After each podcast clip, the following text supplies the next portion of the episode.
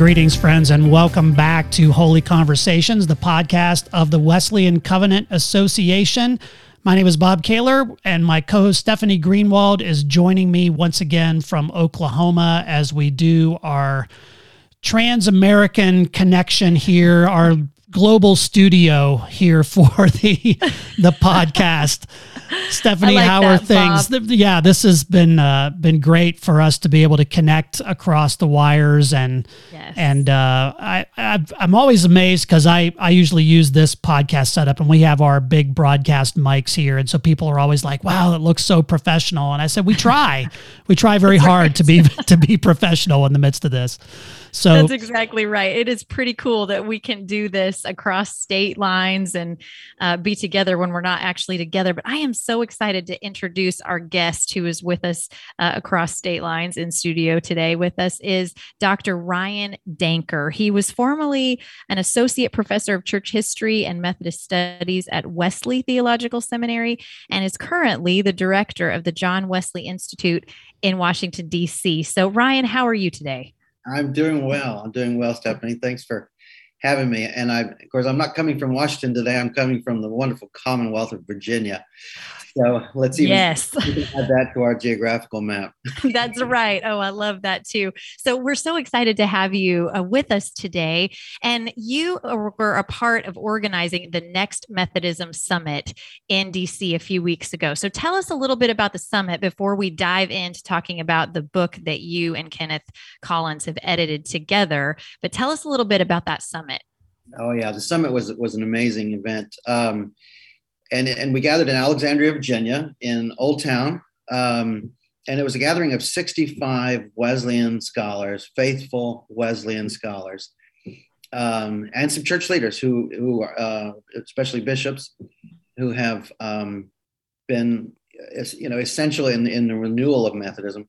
Anyway, we gathered, and the, the point of the summit wasn't to gather academics to talk to each other and present papers like we usually do.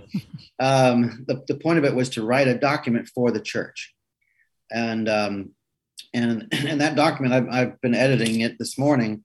Uh, Kevin Watson and I are the final editors of the document, but it's, it is a, a beautiful commitment to the faith once delivered and to the emphases of the Wesleyan movement. Mm-hmm. And uh, we think it'll be a gift to the church. Do you hope? Do you hope that this will inform both the United Methodist Church and the new emerging Global Methodist Church? Absolutely, and in fact, not not even just limited to mainline Methodism. Um, I've actually been in contact with leaders in the Church of the Nazarene and in the Church of God, um, Cleveland, Tennessee. You have to get that right. Um, and other holiness groups. And in fact, not everyone at the summit was a United Methodist. Um, we we had other um, holiness Wesleyan denominations represented.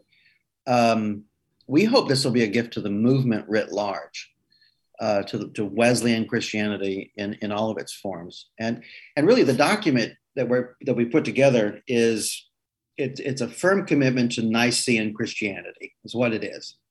Um, if you can say the creed without crossing your fingers, you'll like this document. Um, but it's it's committing ourselves to that faith once delivered, as St. Jude says in, in his letter. Um, and then highlighting how Wesleyan Christians have embraced this and how the Wesleyan tradition participates in that great tradition that we're a part of. Um, and it's, but I, like, I said, it is written for the church. This is not a scholarly document. Um, as I'm editing this, and as I was talking to people at the summit, we encourage them to write for the people in the pews. Mm-hmm. Um, and so that's not easy for academics to do, by the way. well, and, and you all have also, many of these same scholars have contributed to a book which Stephanie mentioned. You edited along with Ken Collins. A, a, collection of essays from traditional Wesleyan scholars called The Next Methodism. And I got an advance copy, read the whole thing over the weekend, and was just blown away by the the the arguments and the the cogent way that so many of these scholars have articulated so many aspects of our faith. And I was telling Stephanie before we got on that we now have grist for a lot of future podcasts with some of these folks who have written uh, some great chapters of this book. Now, this is currently available from Seedbed. Just came out a week ago. Yep. As we're as we're speaking, so tell us about this project uh, with the Next Methodism book. How did it come together? Again, who is this book for?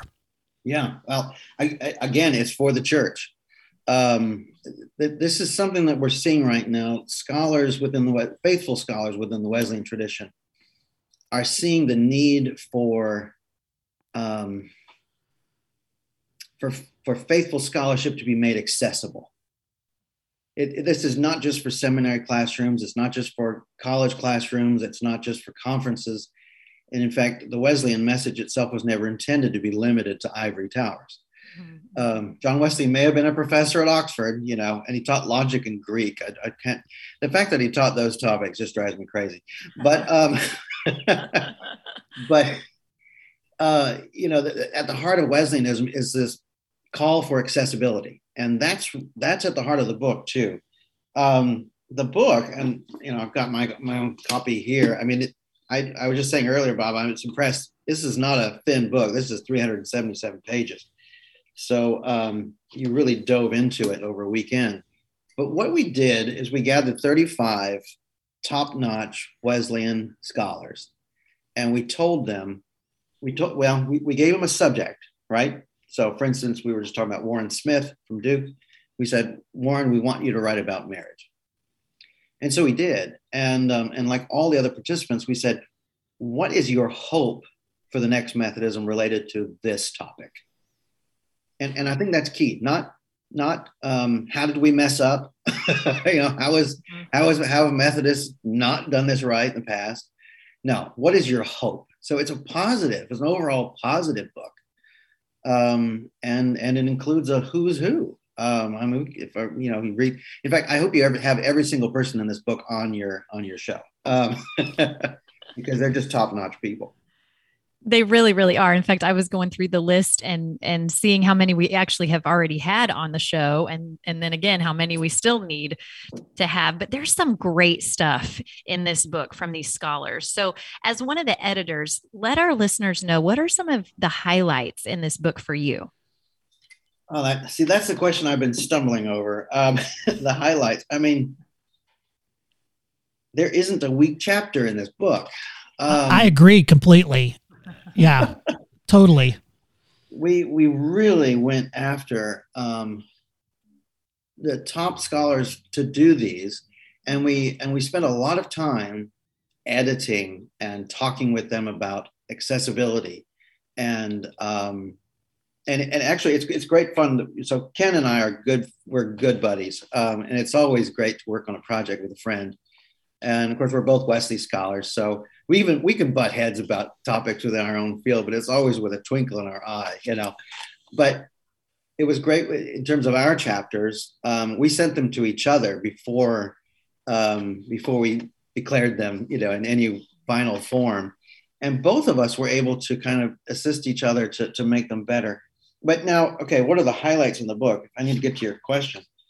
Um, well, I mean, so the book is dedicated to Billy Abraham and um, and that was Ken's idea, and it was great, great idea, and fitting for Billy. I love Billy's chapter, and um, I love the fact that the book starts with Billy. Um, and the title of the chapter is "Doctrine or Death." I thought that was such a great way to start the book. Yeah. yeah. Yeah, and it's just like him, and you can read the chapter if you knew him well enough. You could read it with an Irish accent. Mm-hmm. Um, I mean, I like Ken's. T- uh, you know, I like Ken's chapter. The the key of, the Wesleyan understanding of sanctification is holy love. It's not just love without definition, it's God's love. You know, that's really important to the next Methodism. Mm-hmm. Um, I'm fond of the one about tradition, but since I wrote that, I shouldn't comment on that. um, Bill Arnold wrote a fantastic oh yeah um, article on embracing a, a, you know a worldview that's shaped by the Scripture, mm. and you know, gosh, I'd love to sit at, at the feet of Bill Arnold any day, um, let alone when he's talking about scripture. Um, Matt O'Reilly, um, A New Testament Vision for the Future of Global Methodism, is a solid, solid chapter. I mean, I could go on and on. There's, there's, there's too many in here to, um, to overlook. one one I would highlight is is Tim Tennent's rediscovering a theology of the body, mm-hmm. and I think that's a really important um, topic that thankfully he's written a book on that. Mm-hmm. Um, Protestants need to catch up with Catholics in talking about a theology of the body because we're not um, we're not Gnostics, right? We're, we're Christians, so the body matters. And I think that he talks about that in a really beautiful way. Uh, Kevin Watson, I'm, I'm just glancing at things now. Kevin's passion for the class and band meetings comes through. And um, that is a beautiful passion he has, and it matches the passion of the early Methodists. Um, yeah. Jonathan Powers talking about worship. Again, I would sit and listen to Jonathan talk about worship whenever and wherever. That's what the book is like. It's over and over and over again. You're you're you're able to sit with somebody who whose passion and and faithful commitment comes through just beautifully. And and it's shaped again by this hope. What is your hope for the next Methodism? and so there's that hopefulness tied in. Um, anyway, I hope I'm answering your question. yeah, I, I, I think one of the things that I sort of saw, and I thought it was great that you started with Billy Abraham's chapter because it's clear that his influence kind of has influenced this generation of scholars in so many ways. And yeah. um, and his influence, we're still grieving his loss. We've not done a special podcast about his legacy, um, and some people have asked for that, and and I I think we ought to do that at some point when we have a chance to kind of kind of pull that together. But in in many ways, I think this is kind of a, a tribute to him uh, and his and his lasting influence on this on this project and and an ongoing influence with it as well. Can you talk a little bit about more about Billy's uh, influence on on you or others in this in this stream? Yeah, I mean, oh, so you got you got me smiling because when I think of Billy, I smile because uh, Billy was not my professor. He was not my advisor. Um, I went to Boston University and studied with David Hempton. So I had a different pugnacious Irishman to work with. Um, but um, but um, Billy was my friend. And so I knew Billy as a friend who was a great encourager. Um, you know, we met when I was still a, a grad student, and um, we spent more time in Oxford pubs than I should admit. Um, but um, he was always he would light up when you walked into the room there was this authentic friendship and concern about uh, your vocation your thoughts now here's here's an example so billy and i disagreed vehemently over the number of standard sermons you know oh we would launch at each other and um, you know are you a, are you a 52 or 44 guy I'm a 53. Um, okay. All right then. no, 52 is even better. Um, we don't need to include the sermon on for Whitefield's uh, funeral, but um, the no, I'm a 52 guy. I'm definitely a 52 guy, and and actually, you know, the Billy and I launched at each other once in Cincinnati, Ohio. I still remember it because again, there was that twinkle in the eye. You, yeah, that's the key. You got to see the eyes, right? And um, and we launched at each other, and it, there was it was a it was a who's who of in in that room, um, and everybody got quiet because there was just this volley back and forth between me and Billy, and of course we ended it by you know laughing and giving each other hugs and stuff. Um, Billy was just this great, articulate, massively intelligent, and therefore intimidating, faithful Jesus follower. That was Billy Abraham. Um, and then you tie in that Irish charm, and there you go. it's really amazing. Now, if you're looking in the book, if you want to see Billy's influence, read Justus Hunter's article, uh, his chapter. Um, Billy shows up in Justus's chapter all the time. Yeah, but I, you know, his advisor. So there you go.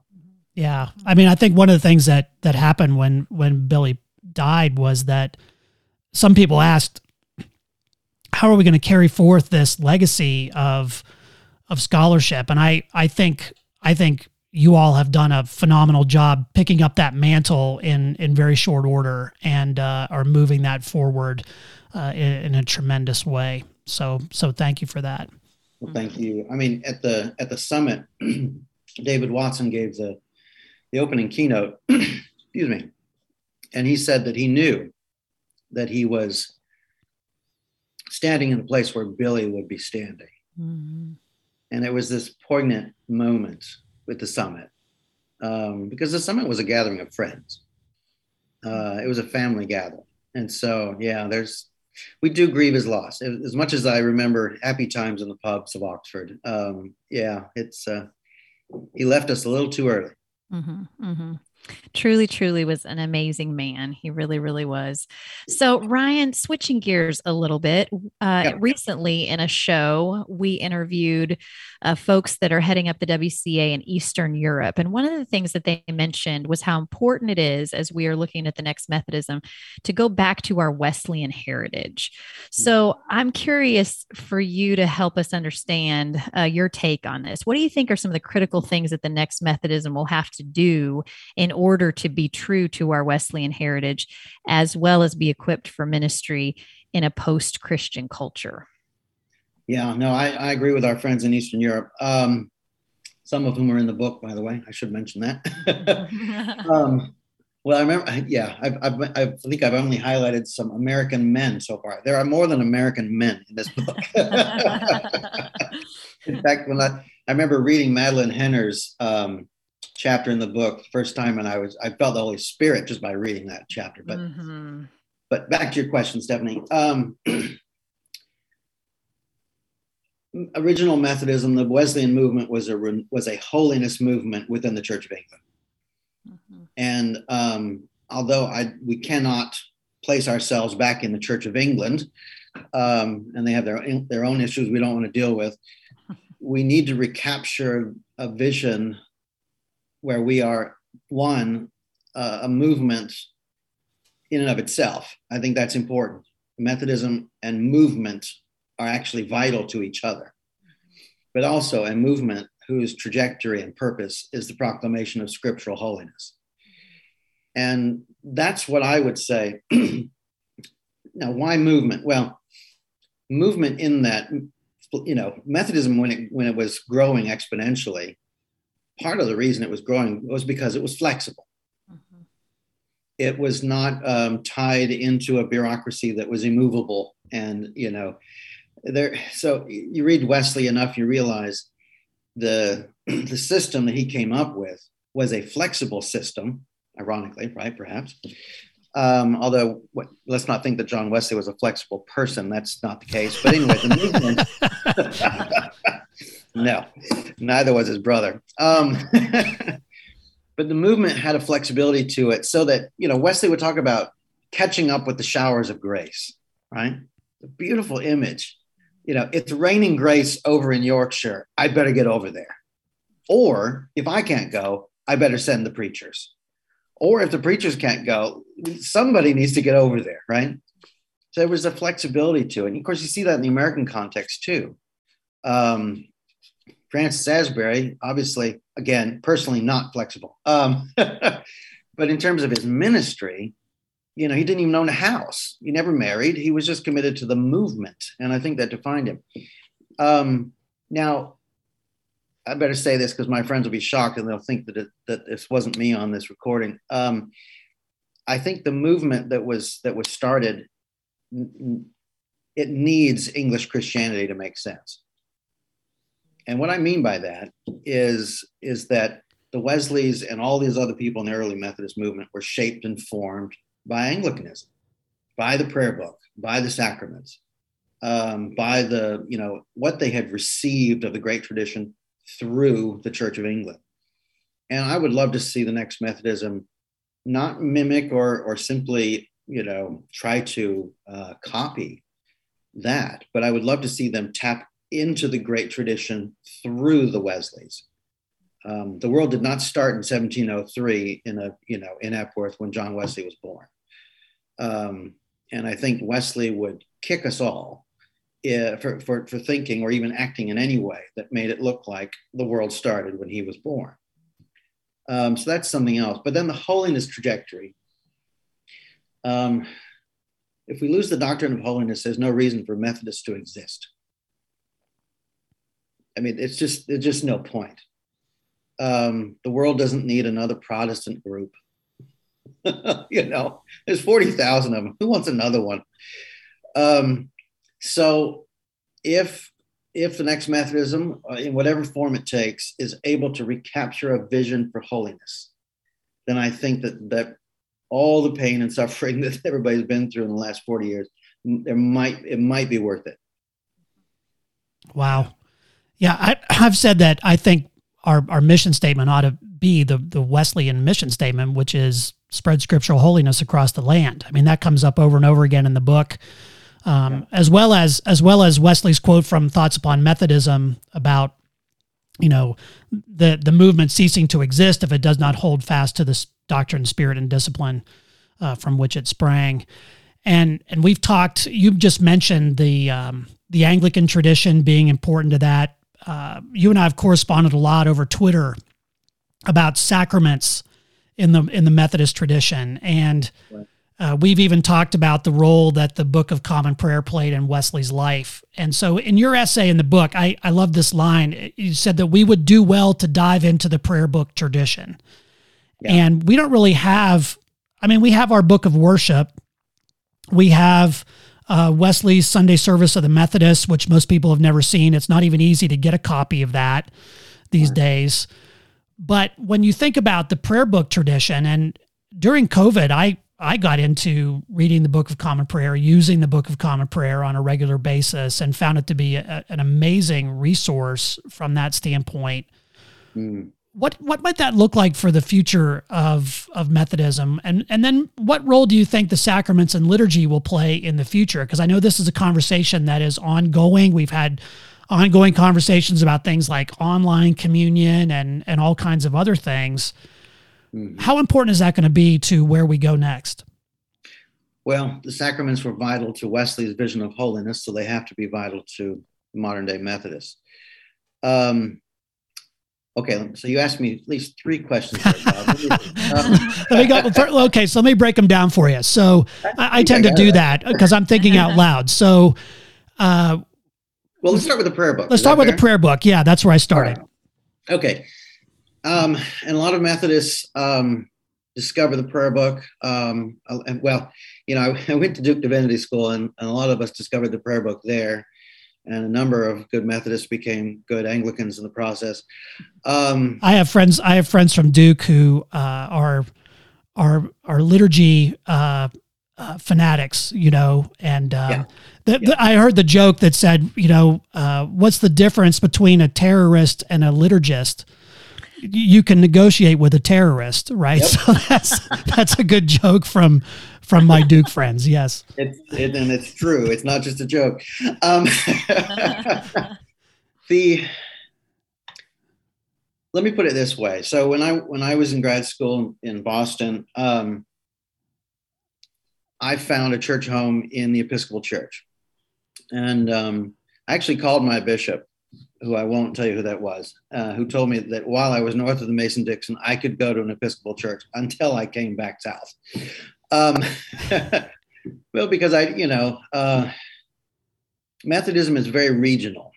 Let's admit that. And so moving from the south to New England, I was a little surprised by the form of Methodism I found up there. Anyway, so I found a home in, in, in an Episcopal church, an Orthodox Episcopal church from Beacon Hill. And it was amazing as, as I participated in the worship and life of that community while I was there.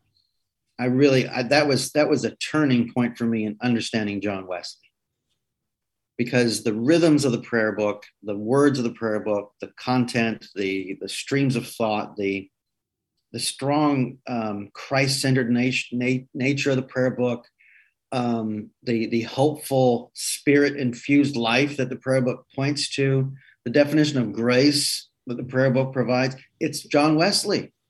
it's all Wesley. Um, the, the prayer book, even if you're using the 1979 version, is bathed in the doctrine of holiness. And so as I as I delved into that world, um, I think that's when I really started to understand John Wesley better. So, for instance, if you want to understand John Wesley's definition of grace, which Methodists debate all the time, which is fascinating because they use the word ad nauseum and then they don't know what it means. Um, Wesley had a great definition. It's the power of the Holy Spirit.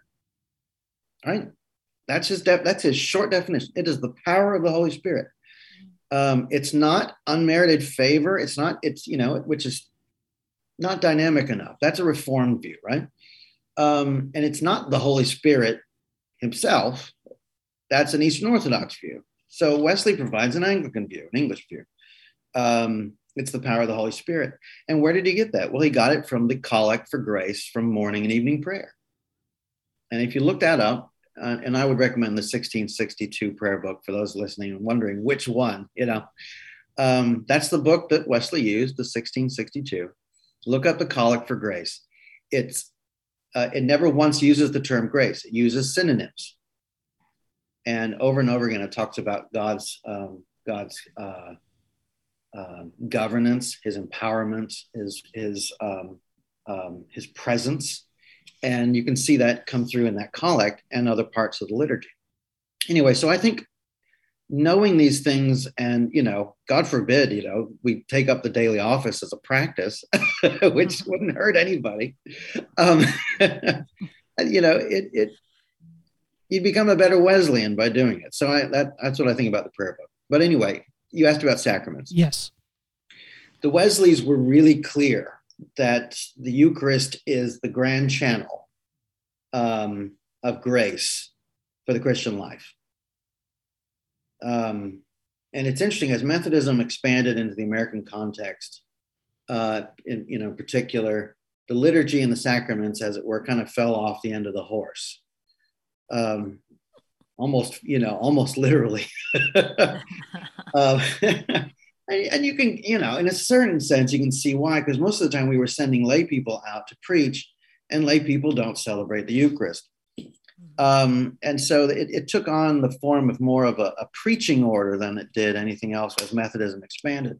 But for the Wesleys, um, you know, who were presbyters or priests of the Church of England, the, the Eucharist was a means by which we run and encounter Christ. Christ runs to us, we run to Christ. We encounter Christ, the living, risen Christ, in something as ordinary as bread and wine.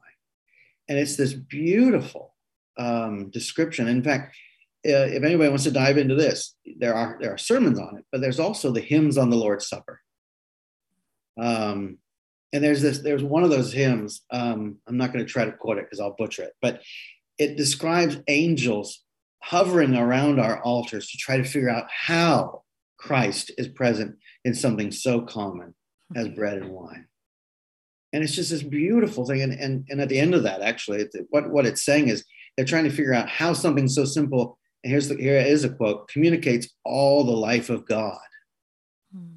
Um, and, and, you know, so in terms of, of the Eucharist, now baptism is something I think modern Methodists have kind of pushed aside, unfortunately. I would hope in the next Methodism we take baptism more seriously. Um, traditionally, baptism was entrance into the church, into the life of the body and then the Eucharist was the food of the journey within the body. And I think that's something we've lost. Now that would that's that's going to be a debate because most, uh, you know, I think most American Methodists would push back, uh, even traditionalists, and say that they don't want to make baptism a requirement. I would. I'm a I'm a traditionalist traditionalist. but um, the other reason why is because what as Wesley pointed out, and Wesley was just echoing the great the great tradition. He didn't come up with any of this stuff. Um, baptism is, communicates regenerating grace. Mm-hmm. It, it's not it's not us declaring our belief. It's actually a sacrament whereby God communicates regenerating grace either to that infant or to that new believer who is an adult. Um, that, that's something else I've heard. I don't know. There's grumbling that some people don't like infant baptism. It's a part of the tradition. It's um, if we're going to be if we're going to be Wesleyans, we will hold on to that. I, was just turning back to the book and the, the great chapter by Jessica LaGrone and Tisha Mallory, uh, Grace, Healing, and Unity in the Breaking of Bread. And there are a couple quotes from there that I think echo what you've said. It's a great chapter the lifeblood yeah. of Methodism will return only with the centrality of the word and table. and worshiping at the table of pragmatism has poisoned the well of the Methodist movement in recent generations. That that was a mic drop line for me. Yeah. yeah, that, that, that's when you underline, highlight, circle, put stars around. Um, and, and, I love the fact that the, the, dean of chapel of Asbury and the dean of chapel at United wrote that together. Yeah, both um, both phenomenal preachers and uh, and and liturgists as well. So absolutely, yes. both yes. helped lead worship at the next Methodism summit. Mm-hmm. Yeah. So, as we look ahead, what is next for the next Methodism project, and when might might we expect to see some of the results of your deliberations? We're excited about that. Yeah, I mean, um, so you're the third person to ask me that today, Stephanie. Um, you're editing it this morning. When's it supposed to be done? Let's get on it. That's right. I was well. I'll give you a clue. I was editing section five. there are six sections, um, and I did send my edits of section five off to Jonathan Powers and Kevin Watson and now they get to look at it. So it's a process. Um, and I did uh, just before I our call here, I was talking to Ken Collins.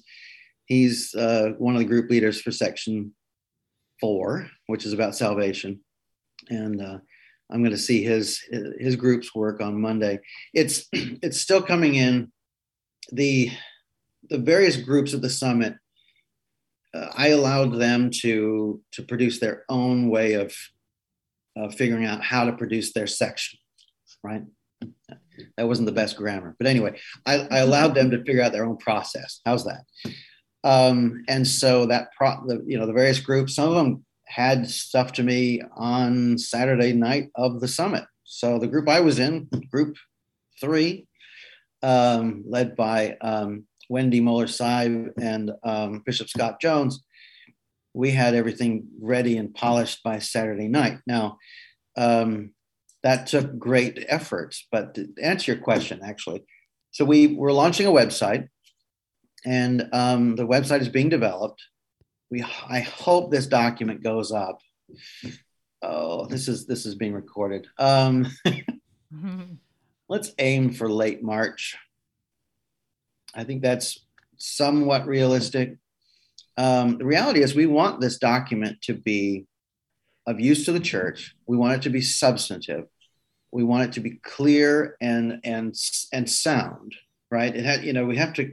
So a lot of people need to look at this before we can put it out there, and it's taken quite a bit of editorial work because you know essentially what we, what we're doing is we took the, the the thoughts of 65 Wesleyan scholars, and we tried to bring them together and so the initial documents that I'm that I looked at were really choppy, to be honest. Um, they're solid theologically, but they're choppy, and some of them are still too a little bit academic. Uh, so we're trying to figure out, you know, how to mold and shape this in a, in a presentable way, and that's that's going to take a little bit of time. Um, but yeah, you're it, trust me, when I say you're the third person to ask me today, there will be three more. I get these text messages. Um, um, but but actually, and that's fine because we want this to be a gift to the church. Mm-hmm. We want this to be of use to the church, and I love that the church is actually saying we want to see this. Um, and and as as the one person on the planet who's seen most of it, there's reason for hope. There's reason for excitement. well, and that that's the part that I'm most anxious about and excited about because there are a lot of people who are who are asking questions about who are we theologically? What are we about? We're recapturing this tradition. Um, i do another podcast on wesley sermons and i'm amazed at the number of people who are engaging that and just want to dive into that that part of our our heritage. Some of the stuff that's been neglected for so long. So we'll wait for this document to come out hopefully end of march but in the meantime you got to go get this book, The Next Methodism Theological, Social, and Missional Foundations for Global Methodism, edited by Ryan Danker and Ken Collins. It's available from Seedbed. You can get it there on the website. It's now published and available. So get your copy. You are going to be blessed by it. And Ryan, I just want to thank you for joining us and and we continue to pray for you and your team in your work uh, it is a blessing to the church, and we look forward to hearing more about it. Well, thank you so much for having me. It is a privilege to have you here with us. And friends, we're so glad that you have joined us for another episode of Holy Conversations. We are excited about the WCA Global Gathering in Indianapolis. It will be Saturday, May 7th. Hope that you will make plans to join us there. But if you cannot join us in person, then I hope that you would consider hosting a live stream at your church. You can contact Teresa Marcus in the WCA office for more details. And also take a visit to our website, wesleyancovenant.org. You can get her information there and any information you need about the global gathering. And we hope that you will check us out on Twitter at, at WCA Pod. But friends, we are so glad that you have joined us. Bob, back to you. Well, we're grateful. And Stephanie and I will be there in Indianapolis doing the podcast. And uh, she'll be doing some other stuff there as well. So we'll look forward to that. But we're so glad you've joined us again. Send us your comments and questions at podcast at wesleyancovenant.org. We'll see you back here next time on Holy Conversations, the podcast of the Wesleyan Covenant Association.